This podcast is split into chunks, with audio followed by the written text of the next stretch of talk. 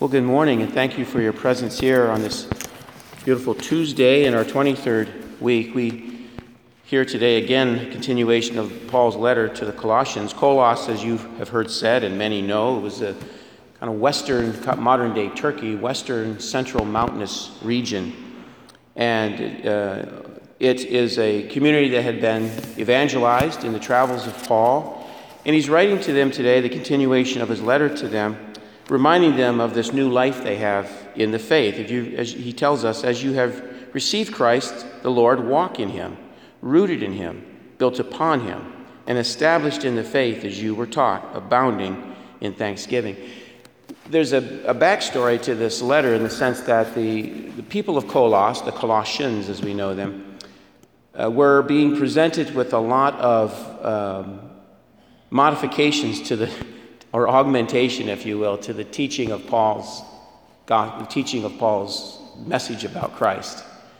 And it was being augmented with some additional adjustments or enhancements that were perceptions of the people, or in many ways you could argue preferences of people who had an understanding of faith and what it meant. And so confusion was developing within the, the community of Colos, in the region of Colos where what is the truth of Christ and what is the message, uh, in other words, said differently in our modern day language, what is the dogma of the faith versus some preference that's out here on the extremity? That's a personal preference. It's not dogmatic, it's not doctrinal, it's not core to the faith. It's a person's interpretation of how to express that faith. And so Paul is speaking into that. He's reminding them to be rooted in the truth of Christ, which is He is the Son of God, love and compassion are the, the calibration and how we live our day. And the summation of all these laws is to love God and love your neighbor as yourself, the core, the dogmatic core of the faith. That's what he was trying to focus them on. He said this For in him, in Christ, dwells the whole fullness of the deity bodily, and you share in this fullness in him, who is the head of every principality and power. And so there's no other source of authority in their life than Christ himself. These these other assumed authorities, these other individuals who are attempting to teach this augmented understanding of the faith, they are to be looked upon very carefully and judged in the sense as well, if that what is being said is not something Christ taught, I need to be very, I need to be very prudent in listening to whatever this teaching is, so that I am not confused and that I'm not caught up in something that's peripheral to my faith. Our gospel reading from Luke, you just heard the deacon read, is, is beautiful in that sense because what the, what the gospel writer Luke is telling us is he gives us first the names of the 12. This is the calling of the names. They've now been named and given to us beautifully so in this sixth chapter. And then we're told this, we're told several things, but first, the, the, the pericope today, this selection from Scripture, begins with a, a teaching point for all of us. Jesus departed to the mountain to pray, and he spent the night in prayer to God. Boy, that's a reminder for all of us that importance of prayer in our life, this quiet time with God, this personal moment of reflection and interaction, sitting most usefully in silence where we allow him to flood us with his presence with His glory, with his, our awareness of His presence and beauty in our lives. Just we need to create that time, carve out that space each day to be fed by Him. Whether it's an entire night spent in prayer, well, that's for individual discernment, but sometime each day in prayer is very important. Then Luke gives us the detailed calling of the 12, the naming of the 12. And then we're told he came down with them and stood on a stretch of level ground. And a great crowd of his disciples and a large number of people from all of Judea, Jerusalem, from the coastal regions, Tyre and Sidon, they came to hear him. There's a message there. You have this naming of the 12 and their uh, assumed and assigned leadership positions in founding the church. First of all, Simon Peter, upon this rock this church will be built, the naming of the other 11 as well. But then this detail, this great crowd, many came to this level plain where they were standing. Well, that's all of us.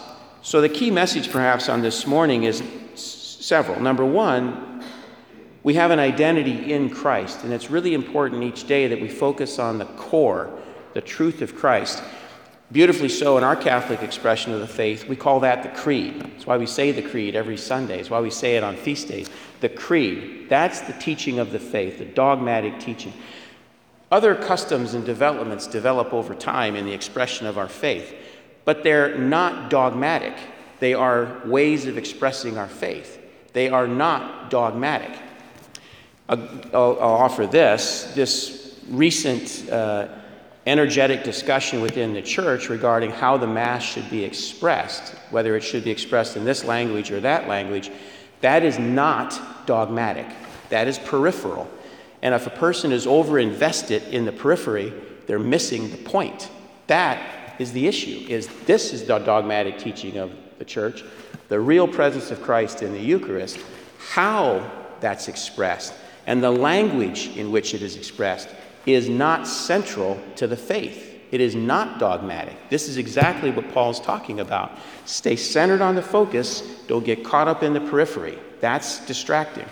The second message is the inclusivity of the Christian world. The inclusivity, not exclusivity, inclusivity. This great crowd is there because all are invited to Christ. Once we enter into the faith by saying, I believe and I desire to know the teachings of the faith, that then puts us in an exclusive position of not, not some assumed hierarchy, not assumed elevation above society. It just means I'm going to exclude from my life those ways of being that are antithetical to the walk in Christ. That's what it means. The invitation is very inclusive, it's expansive to the whole world. All are welcome to come to hear Christ and to follow him.